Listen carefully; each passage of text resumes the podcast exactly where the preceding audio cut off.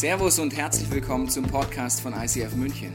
Wir wünschen dir in den nächsten Minuten eine spannende Begegnung mit Gott und dabei ganz viel Spaß. Ich habe mich letztens mit einer Freundin getroffen und sie ist neuerdings verlobt. Und natürlich, was machen wir Frauen? Wir reden nur über den großen Tag zwei Stunden lang. Und es gab so viel zu berichten. Sie zum Beispiel hat sich überlegt, dass sie ihre ganzen Hochzeitsgäste einpackt, nach Österreich auf die Alm und dort die ganze Trauung und Veranstaltung macht. Alle Gäste kommen in Tracht. Sie selber wird ein Hochzeitsdirndl anziehen. Definitiv anders als meine Hochzeit. Und dann kamen wir beim Ratschen auf die Frage, ja, die Trauung, wie stellst du es dir denn vor, auf der Alm, Open Air, wie soll es denn inhaltlich aussehen? Und dann sagt sie, ich habe zwei Möglichkeiten. Entweder eine christliche Trauung mit einem Segensgebet am Ende oder eine indische Zeremonie. Und urplötzlich standen wir in so einem Gespräch vor der Frage, ist es nicht total egal, an welche Religion ich glaube? Oder gibt es doch eine wahre Religion? Und wenn ja, wie finde ich die denn? Heutzutage verehren wir weltweit mehr als 3000 Götter. Diese Verehrung findet statt über Moralvorstellungen, Riten, Gebete, Traditionen. Unsere fünf größten Weltreligionen sind das Christentum, der Islam, Hinduismus, Buddhismus und das Judentum. Eine Umfrage hat gezeigt, dass 56 Prozent der Deutschen an äh, ein größeres Wesen glauben. 10 Prozent glauben, dass Gott sich in viele Götter aufteilt, die unterschiedliche Lebensbereiche bedienen. Und 36 Prozent glauben, dass Gott einfach irgendwie in allem ist. Ich habe heutzutage so viele Möglichkeiten, mir auszusuchen, was passt. Und die Frage ist, woher weiß ich denn, was passt? Suche ich mir einfach das aus, was am ersten mir entspricht, oder gibt es doch eine wahre Religion? Jesus sagt auf die Frage, wie kann ich Gott in meinem Leben finden? Wie kann ich eine Beziehung zu Gott haben? Einen krassen Satz. Er sagt, ich bin der Weg, die Wahrheit und das Leben. Niemand kann zu Gott kommen ohne mich. Das heißt, Jesus sagt, Gott kannst du nur kennenlernen, wenn du eben auch Jesus kennst. Wenn nun Jesus ein Teil deines Lebens ist, dann wirst du die göttliche Power in deinem Leben erleben. Dann hast du eine Beziehung zu Gott. Er sagt, er ist die Wahrheit. Das ist die wahre Religion. Ganz schön frech. Ganz schön arrogant. Ganz schön engstirnig. Heutzutage fast schon politisch unkorrekt. Oder es kommt eigentlich auch einer Ohrfeige anderen Religionen gleich. Aber Jesus sagt das und es ist ein absoluter Absolutheitsanspruch. Und die Frage ist, was ist, wenn das stimmt? Oder gibt es vielleicht doch verschiedene Religionen, die alle irgendwie zum Ziel führen? Über diese Fragen mag ich mit dir jetzt nachdenken, werde dabei ein bisschen die Weltreligionen miteinander vergleichen. Und vorher würde ich gerne beten. Wenn Lust hast, betest du mit, dass Gott dir eine Wahrheit in sein Herz legt. Gott, hier bin ich, du kennst mich, du weißt, wo ich mich auf meiner Reise zu dir gerade befinde und du kennst meine Fragen, meine Zweifel, meine Unsicherheiten mit diesem ganzen Themenbereich. Und ich wünsche mir einfach, dass du mir begegnest, dass du mir zeigst, was ist die Wahrheit und dass du mir heute ein bisschen mehr zeigst, was es für mich heute bedeutet. Amen. Die erste Frage, die ich mit dir angucken will, ist die Frage, wie geht man mit so einem Absolutheitsanspruch um? Ich weiß nicht, ob du es weißt, aber unterschiedliche Religionen haben auch unterschiedliche Absolutheitsansprüche. Zum Beispiel der Koran im Islam ist das einzig Vollkommene. Man sollte ihn nur auf Arabisch lesen. Wenn du ihn übersetzt, kommt es einer Entweihung gleich. Das heißt, für sie ist klar, der Koran ist das einzig vollkommene Buch. Alle anderen haben nicht die Wahrheit. Oder der Hinduismus sagt, für ihn ist klar und absolut kompromisslos klar, dass die Reinkarnation die Wahrheit ist, die Wiedergeburt. Alle Alternativen schließt er komplett aus. Der Buddhismus wiederum ist entstanden, weil er sich überlegt hat, dass zwei, äh, zwei Themenbereiche im Hinduismus so nicht stimmen können. Und er geht einfach einen neuen Weg und sagt, wir wissen jetzt, was die Wahrheit ist. Und das andere ist so nicht richtig. Und sogar Atheisten kann man damit einreihen, denn sie sagen ja auch, na ja, an euren Gott oder an Gott überhaupt kann ich nicht glauben. Ich habe die Wahrheit für mich entdeckt. Und jetzt kommt Jesus und er sagt, ich bin der Weg, die Wahrheit und das Leben. Und ja, damit macht Jesus eine krasse Ansage. Er sagt, es kann sein, dass es viele Wege Richtung Gott gibt, aber nur einen Weg zu Gott. Und Jesus sagt, er ist der Weg zu Gott. Und das ist frech. Es ist aber auch ein Versprechen. Ein Versprechen, dass du Gott begegnen kannst, weil wenn Jesus der Weg ist, dann kannst du dich auf den Weg machen und unterwegs merken, stimmt das wirklich? Du kannst ein Experiment wagen und sagen, gut, dann zeig mir doch, ob das mit dir stimmt. Weil wenn es stimmt, dann wirst du die Wahrheit für dich entdecken und am Schluss wird Leben in dein Leben kommen, wirst du aufblühen. Jesus sagt, ich bin das Versprechen für dich, dass du Gott erleben kannst. Das Ding ist, man muss sich ein bisschen damit beschäftigen, weil Halbwissen reicht uns hier nicht. Halbwissen würde dir keine Antwort geben. Du musst rein, du musst dir Jesus anschauen, du musst dir die anderen Religionen angucken und gut prüfen, was ist jetzt für dich das Richtige. Ist da eine Wahrheit für dich und entdeckst du vielleicht die Wahrheit bei Jesus? Ich habe letzte Woche mit einer jungen Frau mich unterhalten und die sagt, sie kann fast nicht dran glauben, dass es Gott geben könnte und Jesus, das ist schon wirklich eigentlich ein No-Go. Und haben uns unterhalten und ich gesagt, wenn es Gott gäbe, wie könnte er sich dich denn vorstellen? Wie könntest du ihn erleben? Sie überlegt kurz und sagt, okay, ja, es gibt da was, und zwar meine Beziehung zu meinem Papa, die fällt mir echt schwer, das ist echt schwierig und ich wünschte mir, mein Papa würde mit mir anders umgehen, er würde mit mir mehr Kontakt pflegen. Ich gesagt, das ist jetzt cool, da können wir schon für beten. Allerdings wird Gott nicht manipulativ deinen Papa irgendwie verdrehen. Das macht er nicht, dein Papa hat einen freien Willen. Was Gott machen kann, ist, er kann dir begegnen. Gibt es vielleicht einen Punkt in deinem Herzen, den Gott dir helfen könnte zu verändern, damit du diese Beziehung neu gestaltest? hat sie sofort gesagt, oh ja, das weiß ich. Ich muss loslassen, ich habe zu hohe Erwartungen an ihn, ich muss ihn ein Stückchen gehen lassen, weil ich glaube, dann werden wir es miteinander besser haben. Dann habe ich gesagt, seit 25 Jahren probierst du dieses Ding jetzt alleine. Was wäre denn, wenn es Jesus wirklich gäbe? Er dir hilft, dass dein Herz sich verändert und dadurch eure Beziehung aufblüht. Nach einem längeren Gespräch hat sie nach ein Experiment gewagt. Sie hat gesagt, okay, ich bete. Ein kurzes Gebet. Jesus, ich kenne dich nicht, ich weiß nicht, ob es dich gibt, aber ich mache ihn aus. Ich probiere es aus. Bitte hilf mir, mit meinem Papa anders umzugehen. Amen. Vier Tage später kriege ich eine E-Mail bei Facebook und sie schreibt mir, mich, das glaubst du jetzt nicht, mein Papa hat mir eine Karte geschrieben. Das macht er sonst nie. Und ich war echt begeistert. Das war was wirklich Nettes und ich kann mir fast nicht vorstellen, dass das Zufall war. Ich glaube auch nicht an Zufälle. Ich glaube, sie hat sich auf den Weg gemacht. Sie guckt, jetzt gibt es eine Wahrheit und blüht ihr Leben dafür auf. Und die einzige Herausforderung, die sie hat, ist dran zu bleiben an diesem Thema. Jetzt nicht einen Haken zu machen, sondern sich wirklich damit zu beschäftigen. Wenn du heute hier sitzt und sagst, wer ist Jesus? Ich bin mir nicht sicher, ob ich an ihn glauben kann. Dann empfehle ich dir, mach ein Experiment. Trau dich, irgendwas zu probieren, damit Jesus sich dir beweisen kann. Ich habe aber noch zwei Gedanken für dich zu dem Thema, wenn du dich heute als Christ bezeichnest. Und zwar denken wir Christen ja manchmal, wir haben die Wahrheit und alles andere ist falsch. Das glaube ich so nicht. Es gibt Moslems, die leben moralisch hochwertiger als viele Christen. Es gibt Atheisten, die nehmen Geld von dem, was sie verdienen und spenden etwas und leben damit ein göttliches Prinzip mehr als viele Christen. Ich glaube, überall, da wo eine Lebenswahrheit, eine Lebensweisheit ist, die dich zum Aufblühen bringt, könnte eine göttliche Idee dahinter stecken.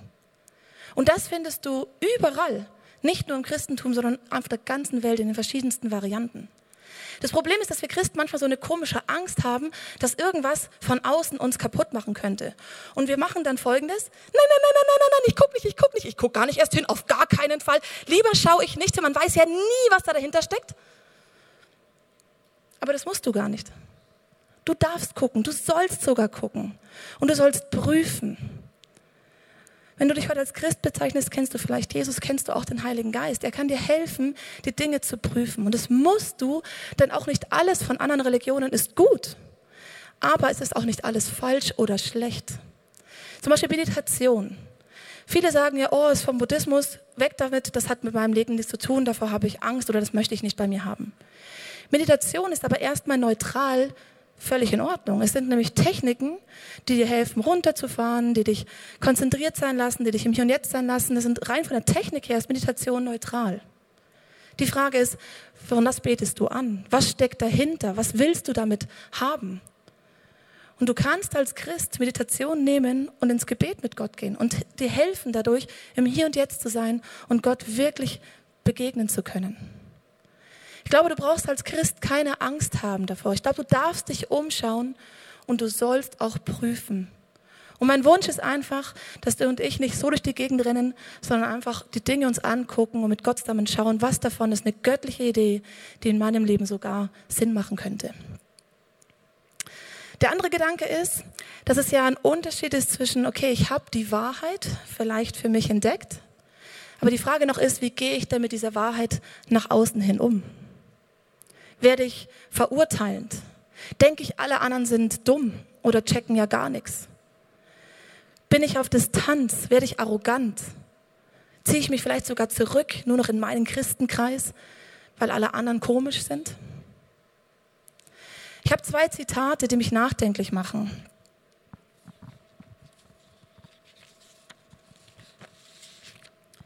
Einmal von Mahatma Gandhi. Ich mag ihren Christus, aber ihre Anhänger mag ich nicht. Oder auch Friedrich Nietzsche, der schreibt, ich würde ja gern an den Erlöser glauben, wenn nur die Christen ein wenig erlöster aussehen würden. Ich glaube, hinter den Zitaten steckt folgender Gedanke. Die Wahrheit ohne Liebe stößt ab. Deine Wahrheit, wenn du sie verkaufst, indem du streitest, diskutierst, denkst, du hast recht, du musst andere überzeugen, stößt ab. Wenn du denkst oder fühlst oder dann auch so redest oder so handelst, als würden alle anderen falsch sein, stößt es ab. Wenn du aber dir von Gott Liebe abholst und Gott wünscht sich, dass wir seine Liebe weitergeben, wenn du die Liebe abholst und Leuten begegnest in einer Aufrichtigkeit, dann könnt ihr tolle Gespräche haben, dann kannst du Liebe weitergeben, dann kannst du auch praktisch werden. Und ich glaube, das stößt nicht ab. Ich glaube, dann beweist sich Wahrheit von ganz alleine. Wenn du eine Überzeugung für Jesus hast und du denkst, das ist für mich die Wahrheit, und du verpackst sie mit Liebe, weil du es wirklich echt meinst und sagst, jawohl, ich wünsche mir so sehr, dass du diesen Jesus kennenlernst, dann glaube ich, hat das Kraft in deinem Umfeld. Ohne Liebe stößt es ab.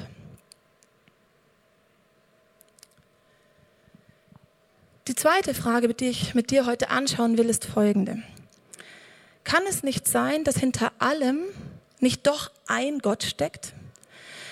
Kann es nicht sein, dass im Kern der Geschichte nicht ein Gott alles vereint und es sich über die vielen tausend Jahre nur in unterschiedlichen Traditionen, Riten oder Moralvorstellungen oder, oder Rituale und Gebete verpackt hat? Glauben wir nicht vielleicht alle an den gleichen Gott? Ich behaupte, sowas zu sagen kann man nur, wenn man sich noch nie wirklich mit den Weltreligionen beschäftigt hat oder mit dem Charakter, dem Wesen Gottes, das dahinter steckt. Ein paar Beispiele. Im Buddhismus gibt es rein technisch gesehen gar keinen Gott. Buddha ist kein Gott, es ist ein Mensch, der diese Religion erfunden hat. Es geht da um Selbstfindung und äh, eigentlich beten die gar keinen Gott an. Im Hinduismus gibt es einen Vielgötterglauben. Das heißt, die glauben an viele Götter, denen muss geopfert werden, damit man sie gut stimmt, aber man weiß nie so genau, reicht das, ist das gut so, finden die mich in Ordnung, helfen die mir in meinem Leben. Es ist eine Religion, die aus Angst heraus entsteht und wo man aus Angst heraus mit diesem Gott in Beziehung tritt. Im Islam stellt sich Allah vor. Und Allah von seinem Wesen her ist ein distanzierter Gott ein eher willkürlicher Gott, der nicht wirklich Interesse an Menschen hat. Wir Menschen sind seine Diener, aber er hat gar kein wirkliches Interesse, mit uns eine Beziehung einzugehen. Sünde findet er schon doof, aber bestraft sie relativ, relativ emotionslos. Er will keine persönliche Beziehung und deswegen braucht es auch keinen Mittler, damit du mit Allah Freundschaft pflegen könntest, denn da liegt gar kein Interesse bei ihm dran. Und dann gibt es noch den christlichen Gott. Und der wird in der Bibel nochmal ganz anders beschrieben. Hier steht, dass er der Schöpfer ist. Der Schöpfer dieser Welt, der Schöpfer von großen und von kleinen Teilen, der Schöpfer von dir. Und er hat dich geschaffen, weil er dich von Herzen liebt. Er stellt sich in der Bibel als Vater vor, als Papa. Persönlicher geht's gar nicht. Ein Teil deiner Familie, ein Vater für dich, der will, dass sein Kind aufblüht. Er stellt sich in der Bibel vor als Arzt, als Tröster, als Versorger. Als jemand, der immer da ist, der dich nie vergisst, der deine Nähe sucht, der dich liebt von ganzem Herzen. Ein Bibelvers, den ich dafür habe, mag ich dir vorlesen. Doch der Herr antwortete, kann eine Mutter ihren Säugling vergessen? Bringt sie es übers Herz, das Neugeborene seinem Schicksal zu überlassen? Und selbst wenn sie es vergessen würde, ich vergesse dich niemals. Der Gott aus der Bibel ist ein Gott, der allwissend ist, allmächtig und liebend und der sich so sehr wünscht, dass du persönlich eine Beziehung zu ihm haben kannst. Ich persönlich sehe eindeutig Unterschiede in diesen verschiedenen Gottesbildern. Aber nicht nur in denen, ich sehe auch einen Unterschied darin, wie wir Menschen durch die Religion versuchen, Gott zu begegnen. Alle Religionen sind sich so ein bisschen einig darin, dass Gott was Heiliges ist. Etwas, wo man nicht einfach so hin kann. So gefühlt ist da eine Distanz. Gefühlt sieht das so aus. Es gibt mich als Mensch und es gibt irgendwie Gott, in welcher Variante auch immer. Und gefühlt ist da ein Graben, ein Riss, eine Distanz. Und jetzt gehen die unterschiedlichen Religionen relativ unterschiedlich damit um. Zum Beispiel im, äh, im, Buddhismus kann man meditieren, kann man Suren abschreiben, kann man gute Dinge tun. Das soll helfen, Gott näher zu kommen. Im Hinduismus zum Beispiel tut man Opfern. Und zwar nochmal opfern und nochmal opfern, ist eigentlich die einzige Möglichkeit, damit ein Gott sich stimmt und man irgendwie diesen Gott in seinem Leben hat. Bei, beim Islam ähm, kann man fasten, kann man rituelle Gebete sprechen, kann man Armenspeisungen machen. Man kann verschiedene Dinge tun, auch hier, um Gott zu begegnen. Im Judentum, unser Ursprung als Christen, ähm, will man die ganzen Gesetze halten, was viel Arbeit ist, deswegen mache ich da ein paar mehr hin. Und wir Christen, wir überlegen uns, ja, wir könnten ja Gutes tun, wir könnten was spenden, wir könnten nett zueinander sein und nett zu den Omis im Speziellen. Wir könnten ab und zu die Bibel lesen, vielleicht noch ab und zu beten, in Gottesdienst gehen. Aber du merkst vielleicht, das ist erstens echt anstrengend und zweitens gefühlt reicht es doch nie. Dieser Graben ist doch riesig im Verhältnis. Gott sieht das Problem. Und Gott will aber eine persönliche Beziehung zu dir haben. Und er sagt, es gibt eine Lösung. Meine Lösung ist, ich komme auf, als Mensch auf diese Welt. Ich mache mich klein, ich mache mich verletzbar. Ich verstehe, was dich betrifft, weil ich kenne deine Nöte dadurch. Und Jesus kommt auf diese Welt, er ist Gottes Sohn. Und er stirbt am Kreuz und wird wieder zum Leben erweckt, damit du alles, was bei dir tot ist, eintauschen kannst durch Leben. Und dieser Jesus geht jetzt in diesen Riss zwischen dir und Gott rein.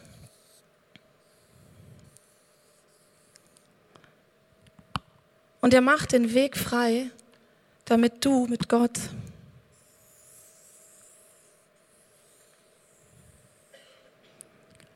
eine persönliche Beziehung voller Liebe haben kannst.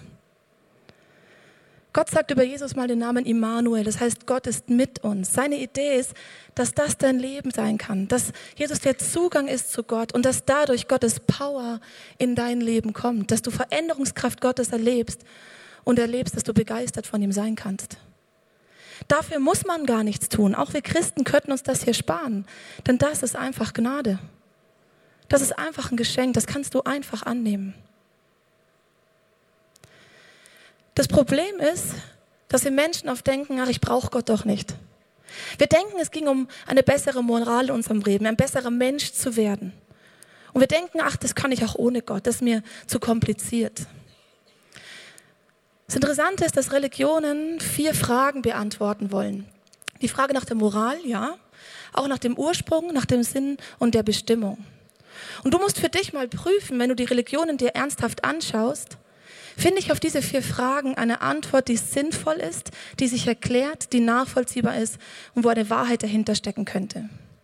Ich persönlich finde diese Antworten nur bei Jesus. Mein Ursprung ist Gott. Gott hat mich designt. Er liebt mich schon bevor ich geboren wurde. Er ist auch mein Bezugspunkt für Moral. Er hat Ideen für mein Leben, wo ich immer wieder nachgucken kann, bin ich auf der göttlichen Idee unterwegs. Er hat Vorschläge, wie ich mein Leben leben kann und ich kann damit prüfen, bin ich gut unterwegs oder kann ich noch eine andere Dynamik reinbringen. Und Jesus bringt für mich Sinn und Bestimmung in mein Leben. Denn durch Jesus habe ich erlebt, dass ich eine persönliche Beziehung zu Gott haben kann. Ich habe durch Jesus erlebt, dass sich Veränderungskraft in meinem Leben ausbreitet. Und das macht Freude und Begeisterung. Und dann denke ich mir, jawohl, ich will noch mehr von diesem Jesus in meinem Leben haben. Und es kommt die Dynamik rein, dass ich meinen Wunsch habe, Gott immer mehr zu lieben, am Ende vom Tag immer mehr zu vertrauen und immer Jesus ähnlicher werden will. Jesus sagt an einer Stelle mal, Ihm, also Gott, sollen wir lieben von ganzem Herzen, mit unserem ganzen Verstand, mit unserer ganzen Hingabe und mit aller Kraft. Und auch unsere Mitmenschen sollen wir so lieben wie uns selbst. Das ist mehr als alle Opfer, die wir Gott bringen könnten.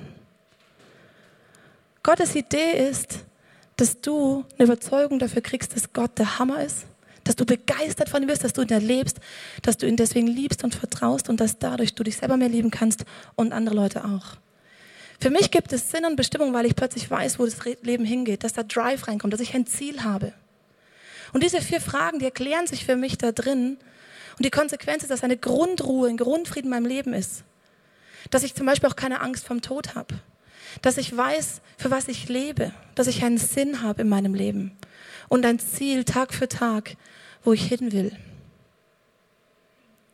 Jesus ist nicht gekommen, damit du ein moralisch besserer Mensch wirst, sondern es ist gekommen, um dich lebendig zu machen. Er ist nicht gekommen, damit du ein besserer Mensch wirst, sondern damit du an Körper, Seele und Geist lebendig wirst, damit göttliche Kraft in dein Leben kommt, Veränderungskraft.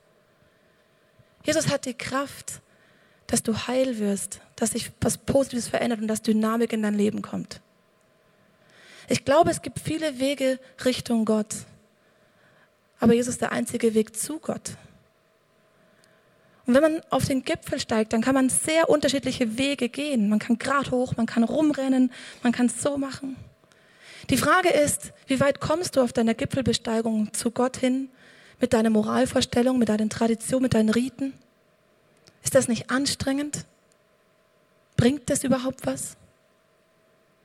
Und was wäre, wenn es jemanden gäbe, der dir begegnet, der deine Lasten abnimmt, der dir entgegenkommt, der dir raufhilft, der dich vielleicht sogar trägt und wo du sogar merkst, ich erlebe Gott ja schon unterwegs, ich muss gar nicht erst auf den Gipfel.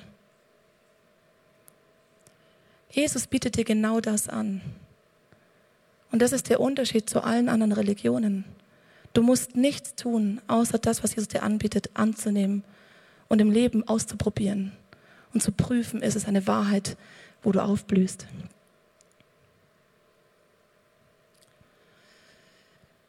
Ich habe mich gefragt, wenn das, was ich hier gerade erzähle, wirklich stimmt, wenn Jesus wirklich der Weg, die Wahrheit und das Leben ist, Warum gibt es dann keinen Triumphzug Jesu auf der ganzen Welt?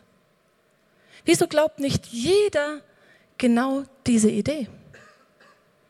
Im Gegenteil, Statistiken zeigen, dass das Christentum in anderen Religionen wenig Fortschritte macht. Die Leute nehmen meistens die Religion ihrer Eltern einfach an. Und ich frage mich, warum ist das so, wenn ich doch hier sage, dass das hier die wahre Religion ist? Wenn Jesus von sich sagt, dass er der Weg, die Wahrheit und das Leben ist. Ich glaube, ein Teil der Antwort liegt darin,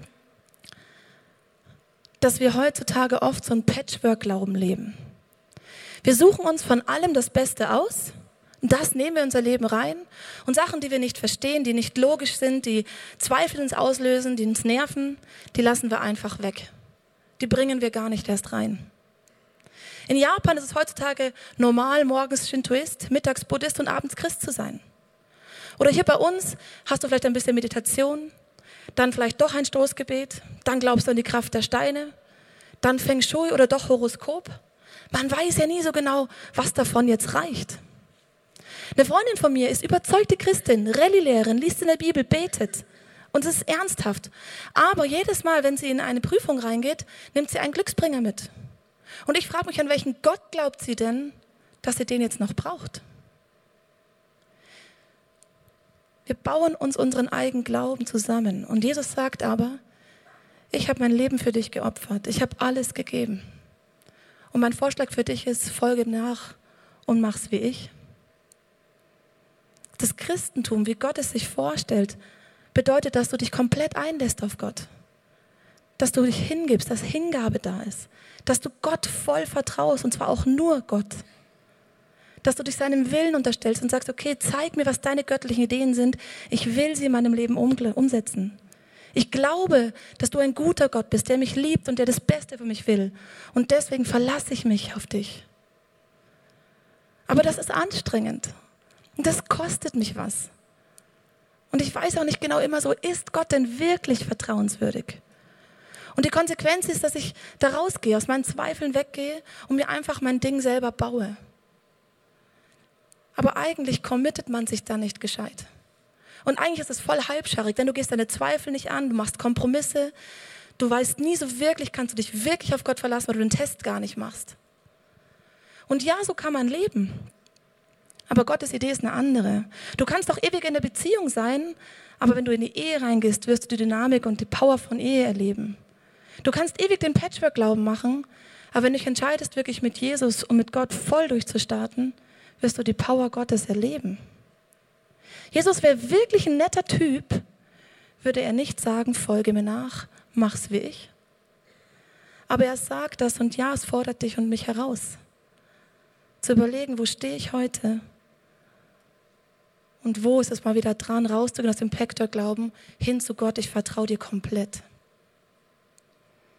Ich glaube, das hält uns manchmal ab, Christus komplett nachzufolgen.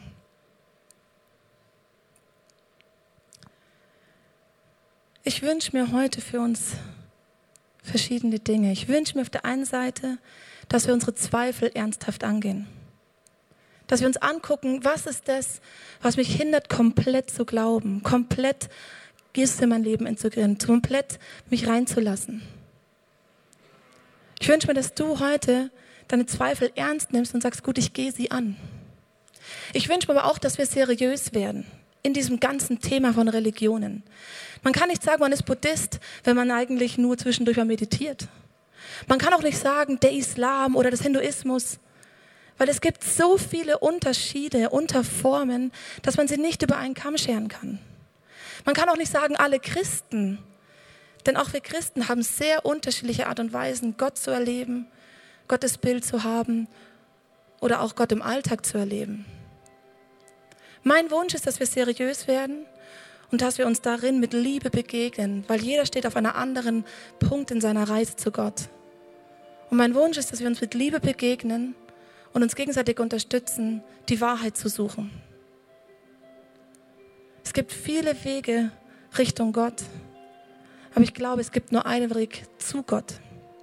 Wenn du heute Jesus noch gar nicht kennst, wenn du noch auf der Suche bist nach der wahren Religion, empfehle ich dir sehr, mit Jesus anzufangen. Bei Gott können wir uns schnell einig sein. Irgendwas Göttliches gibt es bestimmt. Aber Jesus ist der Schlüssel. Das heißt, ich empfehle dir heute ein Experiment zu wagen, so wie diese Frau letzte Woche. Und zu sagen, gut, ich guck mal, ob sich Jesus bestätigt, ob sich Jesus bei mir beweist. Ich empfehle dir wirklich mit Jesus anzufangen. In der Theorie lies nach, in der Bibel, frag Freunde, und nicht oberflächlich zu sein, sondern wirklich zu graben und zu gucken und dann ein Experiment zu wagen. Wenn du heute Jesus kennst, mag ich dich fragen, wo machst du Patchwork-Glaube? Welche verschiedenen Götter hast du auf eine Art in deinem Leben? Wem vertraust du? Dir selber, anderen Menschen, Glücksbringern, Horoskopen, deinem Job, was auch immer, wo du mehr Vertrauen schenkst als Gott? Und ich mag dich fragen, ist es vielleicht dran, mal wieder ganze Sache mit dem einen Gott zu machen. Ganze Sache mit Jesus und ihm kompromisslos nachzufolgen. Ich lasse dich im Moment nachdenken, das ein bisschen sacken lassen und dann komme ich nochmal und bete mit dir.